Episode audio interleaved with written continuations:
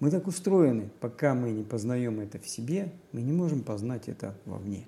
Мы не можем это почувствовать, реальную любовь к ближнему своему, не зная, как любить себя. Лотос, он как символически, да, он выражает незапятнанность, то есть абсолютную чистоту душевную, но он вырастает вот из этой грязи, из болот. Все то, грубо говоря, вот так, да, то самое дерьмо, которое у нас, это удобрение, да, для того, чтобы вырастить на этом какой-то такой свой лотос. Вот это вот.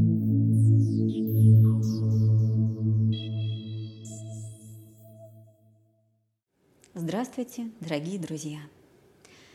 Приветствуем вас на программе «Время человека» из студии «Синтез», где мы исследуем тему правильных человеческих отношений. Сегодня у нас в гостях мастер и глава школы единоборств, коуч, тета-практик, психолог Николай Трушель. Здравствуй, Коля. Здравствуйте. Очень рада, что ты к нам пришел. Традиционно интервью мы начинаем с вопроса, имеет ли смысл сейчас поднимать тему правильных человеческих отношений? Насколько это актуально, на твой взгляд? Это всегда актуально. Единственный вопрос в точности формулировки, да, вот правильные человеческие взаимоотношения.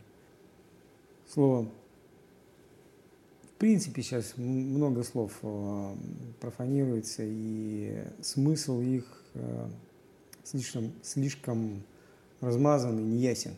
Что такое правильно для нас? И здесь двойственность всегда присутствует в самом этом слое. Каждый имеет свою правду. Да, что это означает? Это означает, что вот личностно каждый имеет свое выраженное отношение, да, к этому миру, друг к другу, там, и так далее, и так далее. То есть описанное через собственный личный опыт. Это вот каждый, вот, личностно каждый считает, что вот моя правда вот такая, мир вот такой, так должно быть, вот это моя правда. А есть, если мы в этимологии слова немножечко уйдем, то мы увидим, что в русском языке слово «правда» идет от слова «правь». А правь – это одно из трех проявлений этого мира, из трех частей. Это явь, навь и правь, да, в русском языке было. Явь – это то, чем живем, то есть этот мир явный, который мы явно видим. Слово тоже, слово «ясно» идет тоже от слова вот этого «я», где есть «я». Объективная действительность. Объективная действительность, да, это явь. Есть навь – это как бы необъективная действительность, там сон, там или какие-то представления, образный ряд там, и так далее, это навь. Ну, можно глубже рассмотреть, но нам сейчас важно вот отличие, понимаете, небольшое хотя бы. И, собственно, правь – это некий духовный мир, то есть мир законов, по которым, собственно, и существует та наша явь, в общем, да, на которых она построена. Или какая она, по идее, должна бы быть, ну, если так выразиться. То есть, поэтому правда от слова вот того самого прав, правью данное, правда, правью данное, то есть оттуда спущенные как бы данные нам на то, что мы должны опираться. И, к сожалению, вот действительную правду на самом деле видит мало людей. Мало, потому что основная масса опирается на свою правду, на личностное, выраженное, вот это уже отношение, построенное с этим миром, с этой явью на основе той же нави, да, то есть бессознательного нашего. И чтобы увидеть ту самую правь, по идее, да, об этом написано в том же Евангелии, да, не войдете в Царство Небесное, пока не станете как дети. Пока не станете воспринимать как дети. То есть сам ребенок, пришедший в этот мир, это чистое восприятие. Но самое главное, что ребенок вот в этом, в системе восприятия он видит мир, какой он есть, функционально, он для него живой. Пока он не поменял вот это восприятие прямое на описание этого восприятия. И мы начинаем жить описаниями и опираться на описание как на истину, и теряем ту самую связь с реальностью, настоящую связь с реальностью, с правью. С правью. То есть как, то есть вот с этой сеткой смыслов, это еще называют сеткой смыслов, непреложные факты, допустим, трава зеленая, либо синяя, там, соль соленая, сахар сладкий, там, солнце встает на востоке, есть непреложные факты, которые просто такие есть, и больше никак не назовешь.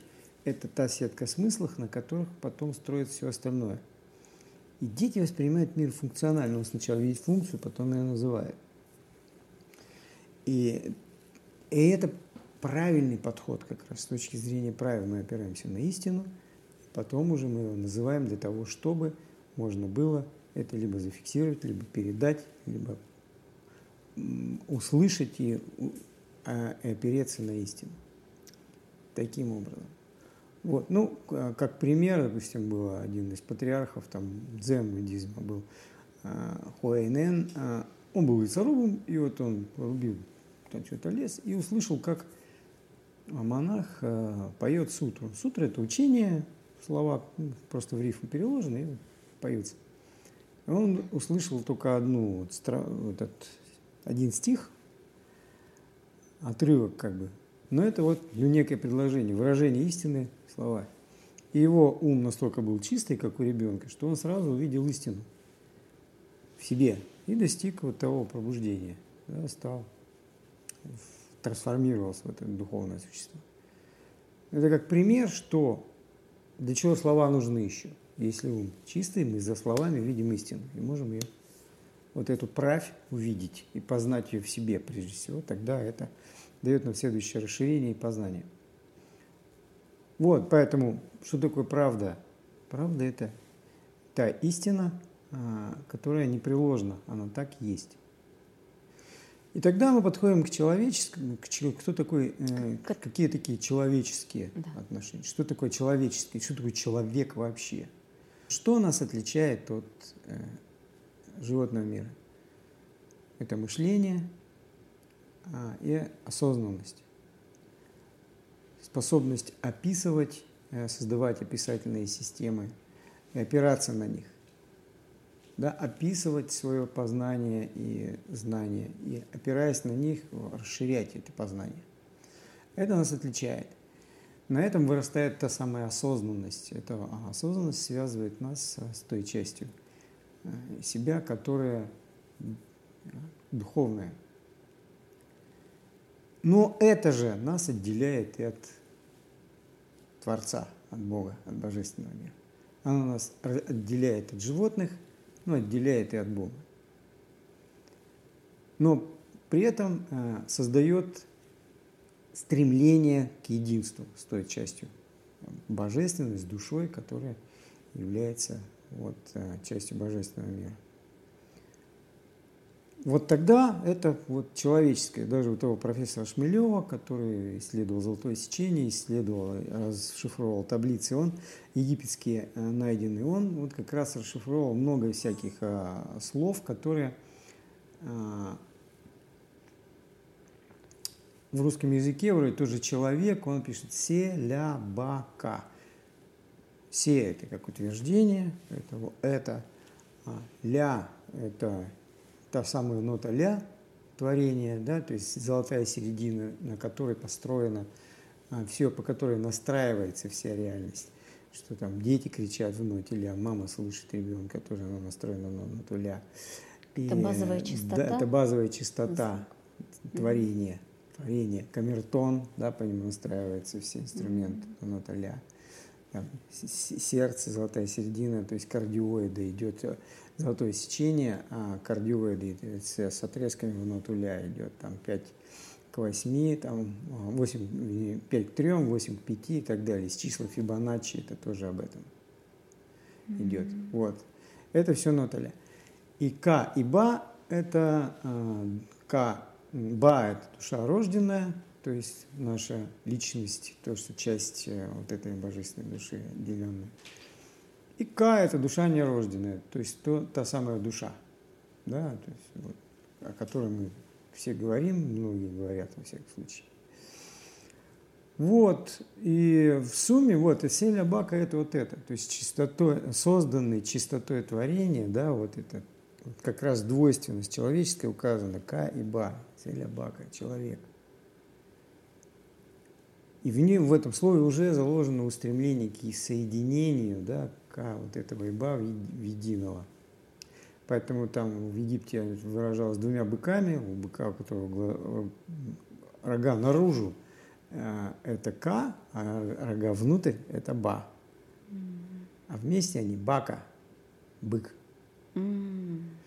Отсюда телец, да, это энергия просветления, то есть достижение единства. И в буддизме символ быка – это символ просветления. Достижение единства между душой и личностью. Вот, да, душа и личность, потому что личность – это часть души, отделенная описательной системой. То есть то, что мы описали, вот эта личную правду отделяет от правды божественной, а от правды, от праве отделяет. Которая и человека отличает от животных – это выстраивание отношений с Богом. Он получил возможность выстраивать отношения с Богом. И именно это и отделяет нас от Бога, именно выстраивание с Ним отношений. Если я выстраиваю с Ним отношения, то я отделен от Него. Все отношения – это отношение чего-то к чему-то. Да, мы пришли вот теперь конкретно к выражению, что же такое отношение. А проще всего на это посмотреть с точки зрения математики или геометрии, где мы определяем отношение, что вот этот отрезок, там, допустим, относится к этому под углом 90 градусов, а этот к этому относится под углом 45 градусов. Там, синусы, косинусы. Там, некоторые условия. Это условия, да. Угу. Условия взаимодействия. Угу. Они взаимодействуют под каким-то углом. Да? Если мы прикладываем определенные силы, допустим, это физику возьмем или кинематику, там, движение, когда мы вносим момент движения сюда, то у нас уже появляется некая форма взаимодействия на уровне сил. То есть как они взаимодействуют? Они могут так взаимодействовать силы, могут так, тогда у нас появляется момент действия, могут в разные стороны, тогда идет на разрыв это действие. И мы можем это описать даже чувствами. Да? То есть, когда я так к человеку стою, да, можно описать это как сомнение. Когда я в противоположность от него встаю, то это можно назвать ненавистью. То есть, я его не принимаю никак. Отворачиваюсь от него. Там, когда я так встаю, это как бы точка приложения. Я пытаюсь создать с ним единство. Да, но могу и противопоставлять в этом же. То есть борьбу устраивать. Или я отношусь к нему вот так. Мы идем с ним в одном направлении, это полное принятие, возможно, слияние. Мы сливаемся в один вектор. То есть через вектора можно больше понять, что такое отношение. Личностные, сразу поясню, что личностные не могут быть всегда ровные. Если у людей все ровно и хорошо, ну, значит, что-то будет, потом бабахнет. В любом случае есть синусоида. В любом случае конфликт нужен. Это, опять же, те же самые блоки эффективные, которые вот дискомфорт, комфорт. Мы растем на этом. И просто к этому нужно относиться правильно. Опять же, соотносить себя с этим и участвовать, то есть присутствовать в этом процессе, ценить этот процесс. Уметь принимать этот процесс. То есть человек тот, который осознанно, то есть ему дано мышление. Он не животное, которое там и да, и грусть там другу. Нет, он может осознанно принять те чувства, которые поднимаются личностно в нем, рассмотреть их, увидеть, сделать определенные выводы, сопоставить ценность, да, что личностное, что он, быть может, он теряет в этих отношениях. И ценность духовного в себе, и сделать правильный выбор. А правильный выбор – это отправи.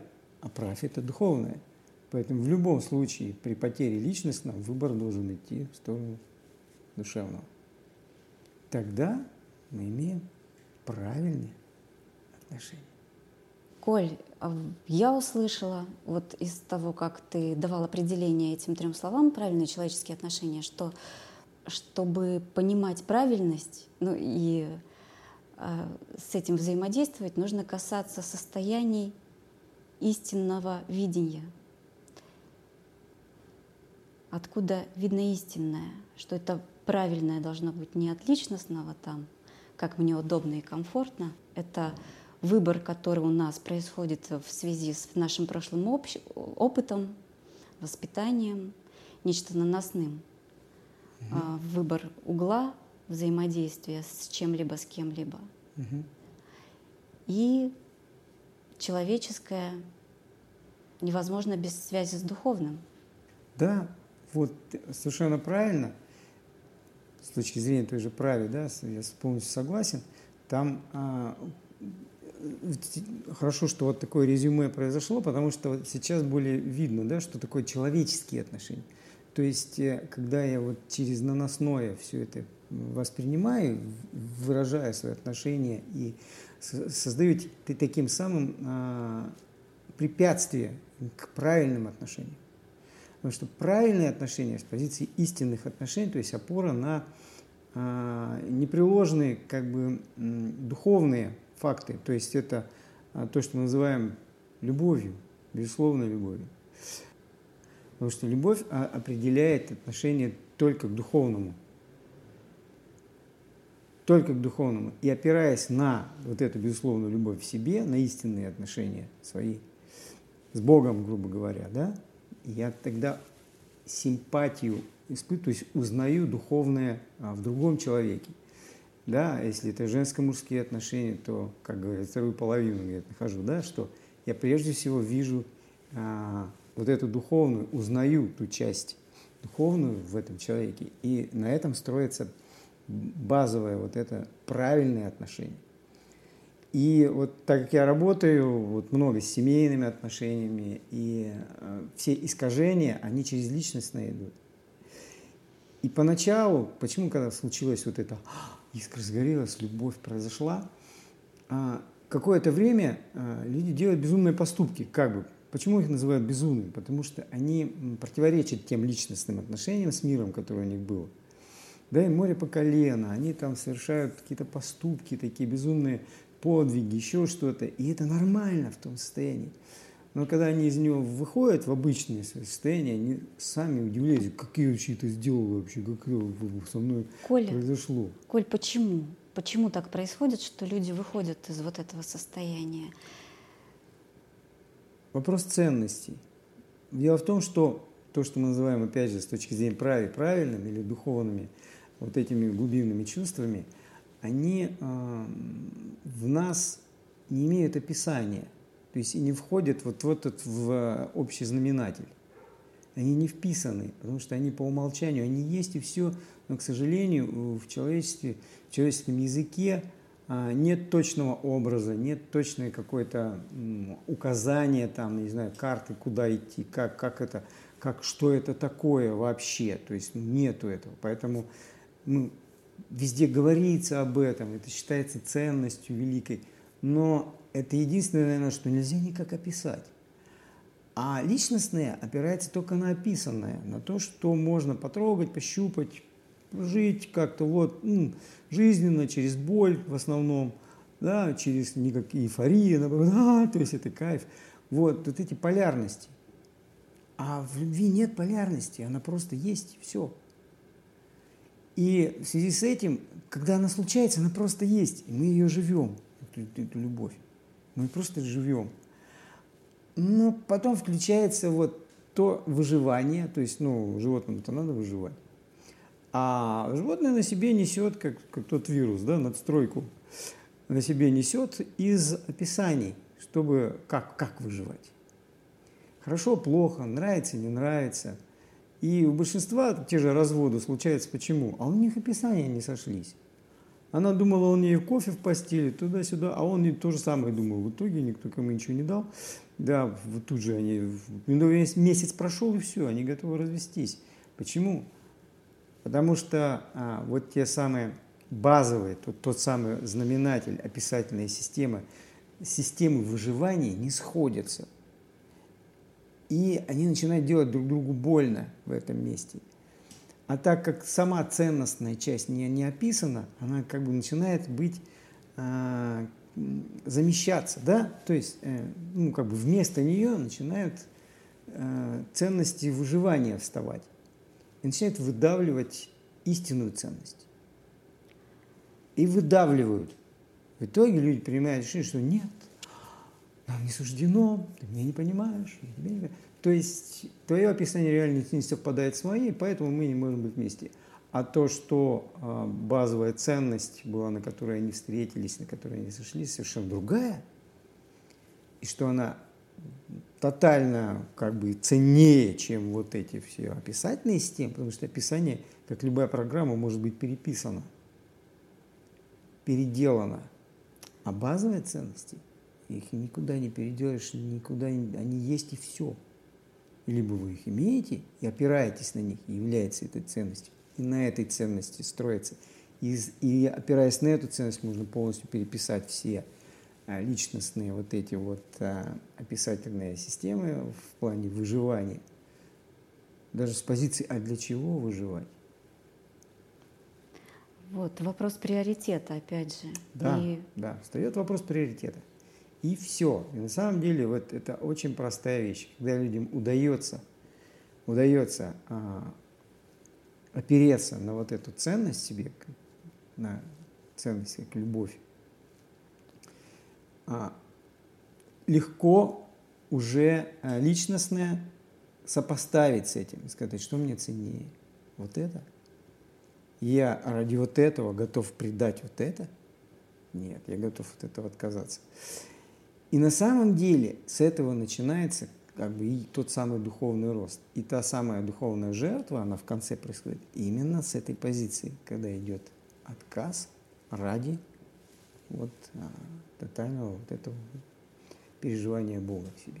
У нас в обществе не прописано не то, что ценность, даже понятие вот этого вот, что важнее, что есть что-то еще, кроме вот личностных интересов.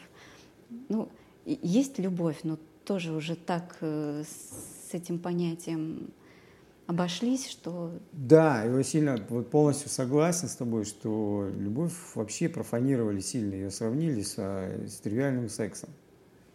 Да, то есть то, что опять параллель та же, это свели к животному проявлению, к продлению рода, а за ним еще больше профанировали по получению удовольствия, и все. И все. Как бы. И это закрепляется СМИ и всем остальным. Но любовь-то не об этом.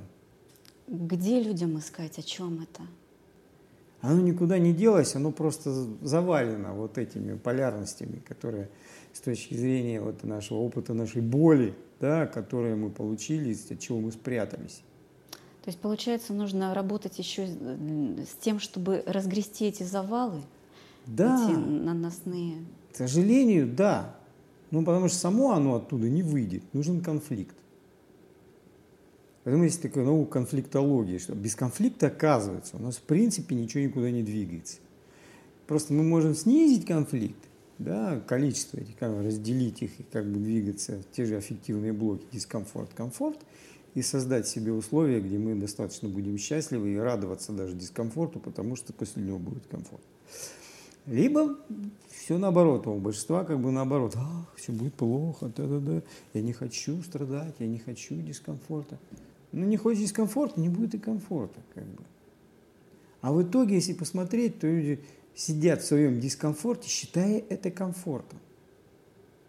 По умолчанию просто, сижу я вот так вот в дерьме, да, зато тепло, да. Зато тепло, никто не мешает, никто не лезет сюда, да? Вспомните, да, «Миллионер из трущоб», кто смотрел фильм, да, что, как он получил то, что он хотел. Он провалился в в нужник, то есть полностью с головой, но эту фотографию он не... И будучи весь в этом, благоухая, это дало ему возможность пройти, получить то, чего он хочет. Очень символично. Да. И это было его мистерия жизни, потому что в конце, когда вот он стал этим миллионером, когда он выиграл, да, произошло именно это. Нужно дойти до того, чтобы разгрести самые свои глубины, чтобы выйти к... Да, все то, грубо говоря, вот так, да, то самое дерьмо, которое у нас, оно это удобрение, да, для того, чтобы вырастить на этом какой-то такой свой лотос. Вот это вот лотос, он как символический, да, он выражает незапятнанность, то есть абсолютную чистоту душевную, но он вырастает вот из этой грязи, из болота, из этой грязи, но он абсолютно незапятнанный. Потому он выбран таким символом, потому что человек точно так же вырастает вот из этой грязи. Когда мы начинаем ее признавать, а не пытаться закрыть на это глаза, уйти от него, это не мое, это не я, со мной так не может быть. То есть, уходя из отрицания, отвержения себя, вот этой недостойности, а принимать то, что у тебя есть. И тогда это становится ресурсом. С чего начать эту работу по разгребанию той самой грязи, вот в аналогии с лотосом, для того, чтобы выйти к солнцу? Ну вот видишь, да, здесь тогда нужно определиться,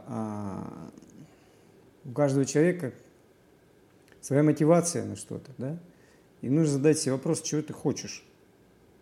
Чего я хочу? Вот реально, а чего я хочу? Я скажу, что я хочу, а зачем я это хочу? Потом я снова отвечу, а это зачем, для чего мне это надо? Чтобы докопаться до вот центральной как бы своей линии, зачем я все это делаю? Чего на самом деле вот правильно, да, чего я хочу? И когда приходишь к этому, понимаешь, что действительно, чего же я хочу, становится, начинаешь видеть и что делать. Есть как такие вопросы, а кто я? Откуда я пришел? Куда уйду? Для чего я сюда пришел? Какова цель, да, моя вот миссия, какая моя в жизни? Прежде всего, осознание собственной сути. Прежде чем. Да. А это вот том самом, кто я, чего я хочу. На самом деле. Не с позиции, я хочу там машину, квартиру, там, а для чего? Я хочу вот там детей, там, семью, а для чего? Кому это тебе надо? Да, что ты чувствуешь на самом деле к себе самому? Потому как в том же Евангелии читать, да, возлюби ближнего своего, самого себя. Самого себя сначала. Мы так устроены, пока мы не познаем это в себе, мы не можем познать это вовне. Мы не можем это почувствовать, реальную любовь ближнему своему, не зная, как любить себя. Так устроен человек, вот именно человек, да, вот та часть личности, которая отделенная, она должна сделать... огранить себя как алмаз, найти себя, огранить себя, и тогда в этих гранях отразится как, то есть та, которая не рождена. И тогда может произойти вот это слияние, да, познание себя. На мой взгляд, в принципе, весь этот мир создан именно для того, чтобы мы могли познать себя. И это функция Творца. Он себя через нас хочет познать. Это мое мнение там. Кто-то может с этим поспорить. Но суть именно в том, что пока мы не находим себя, мы не можем чего-то еще другого найти. Вот интересен твой взгляд еще на тему правильных человеческих отношений между странами. Угу. Что происходит, как ты видишь? Почему такая ситуация сейчас? Я воспринимаю. Неважно, один человек это или группа людей, или это страна, или это человечество, По сути, взаимоотношения между странами такие же, как и взаимоотношения в семье, допустим, между людьми или между, в принципе, даже как-то разными людьми как таковыми. Потому что, если мы посмотрим, что такое политика, да, это, собственно, вопросы взаимоотношений по поводу ресурса и территорий. То есть чисто животные как бы отношения, да? То есть ресурс и территория. Что еще нам? Какие претензии кто к нему предъявляет? Только эти. Какие образы для тебя являются эталоном правильных человеческих отношений? Какой пример ты бы мог привести? Образ? Образ, может быть, из литературы или что-то тебе придет другое. Эталонных нет отношений. Они все отношения индивидуальные. Мы все разные, хотя и выглядим примерно одинаково, да, но мы разные. И у каждого разный набор, как говорится, да, этого инструментов, которые как бы мы нажили там за свою жизнь. И эталонных нет отношений. И нет идеальных отношений. То есть вот все вот прям красиво, ровно, вот так не бывает. И это нормально. Опять же, мы вспомним те же аффективные блоки, когда должен быть дискомфорт, но должно быть к нему отношение другое. К самому дискомфорту. То есть менять вот эту штуку в себе, чтобы понимать, и умение выстраивать, умение следовать процессу, быть в процессе, как говорится, здесь и сейчас. Что такое здесь и сейчас? Это присутствовать в процессе, да, и кайфовать от этого присутствия. Тогда сам результат является всего лишь следствием, он не является ценностью. Ну, кто смотрел «Мирный воин», да, вот там, вот, когда он на гору там водил, там очень хорошо это показано, когда он тут шумперся, да, и ждал результаты, и сам процесс не очень его волновал, он, наоборот, он даже что-то там брови все морщил. А в итоге само осознание его пришло, что важен сам процесс. Если тебя прет, и ты кайфуешь от самого процесса, результат для тебя всего лишь кульминация, вишенка на торте. Процесс важнее, чем цель. И проблема человечества вот, в основном, что вот этих всех целеполаганий, цель главная, вперед, любой ценой, как бы не все могут. Большинство людей, то есть, приходит к тому, что вот он 3 шага сделал, и где ему нужно преодолевать. И его животное начало ему говорит, а нафига я буду страдать? И все, ему создаст все условия, чтобы он больше этого не делал. Заболеет там, труба прорвала, там, проблемы где-то возникли. Все, он уже дальше не пойдет это делать. До начала съемки мы с тобой немного говорили, и ты приводил аналогию отношений человеческих и нейронных связей. Угу. Сможешь для наших зрителей тоже эту мысль передать? Да, очень, на самом деле, простая, такая, даже не метафора, но так есть. Да, фактически, если представить все человечество в целом, мы представляем собой нейронную сеть планеты Земля. И выстраивая взаимоотношения с собой, мы выстраиваем вот эти групповые все вот эти соединения. Это алгоритмы, вот такие нейронные алгоритмы, ну, планетарного характера. И, собственно, все конфликты, да, это внутрипланетарные конфликты сознания планеты, ну, если так, мы туда расширимся. По сути, это именно вот так. Наш камин погас. Это намек на то, что все-таки нам надо закругляться. Коль, у нас традиционно пожелание зрителям. Вот. Передай, пожалуйста, то послание, которое бы ты хотел. Дорогие друзья, что можно пожелать, ну, даже не пожелать, а порекомендовать, наверное, я уже говорил, что задайте себе вопрос. Прежде всего задайте вопрос, кто я себе? И честно ответьте себе «не знаю», потому что логично вы все равно не ответите. Но этот вопрос, он должен всегда с вами оставаться. Он вам поможет именно погрузиться в ту глубину себя. Это главное. И еще, наверное, порекомендую вспомнить моменты, когда вы чувствовали благодарность. И, наверное, начать с той благодарности, допустим, своим родителям, маме, папе, за тот первый вдох, который вы сделали, и за ту возможность познавать себя и мир, ощутить ту благодарность тем людям, которые участвовали в вашей жизни, и даже тем, которые вам, как вам казалось, мешали вам, они создали вам тот самый дискомфорт, из которого вы сделали следующий шаг и выросли над собой. Просто найдите время, найдите силы, чтобы проявить благодарность. И обратиться также к Творцу мысленно, и Его тоже поблагодарить за эту возможность. С этого для многих начнется та самая любовь. Потому как потрогать ее нельзя, а ощутить можно через простые вещи. Это благодарность и забота. Вот как-то так. Спасибо, Коля, за такую объемную беседу, за твои ответы. И надеемся, что ты к нам еще придешь. С радостью. Наше общение продолжится. Благодарим вас, друзья, что были с нами. Нам интересно ваше мнение. Пишите в комментариях ваши ответы, соображения по поводу вопросов правильных человеческих отношений. Лайки приветствуются. Подписывайтесь на наш канал.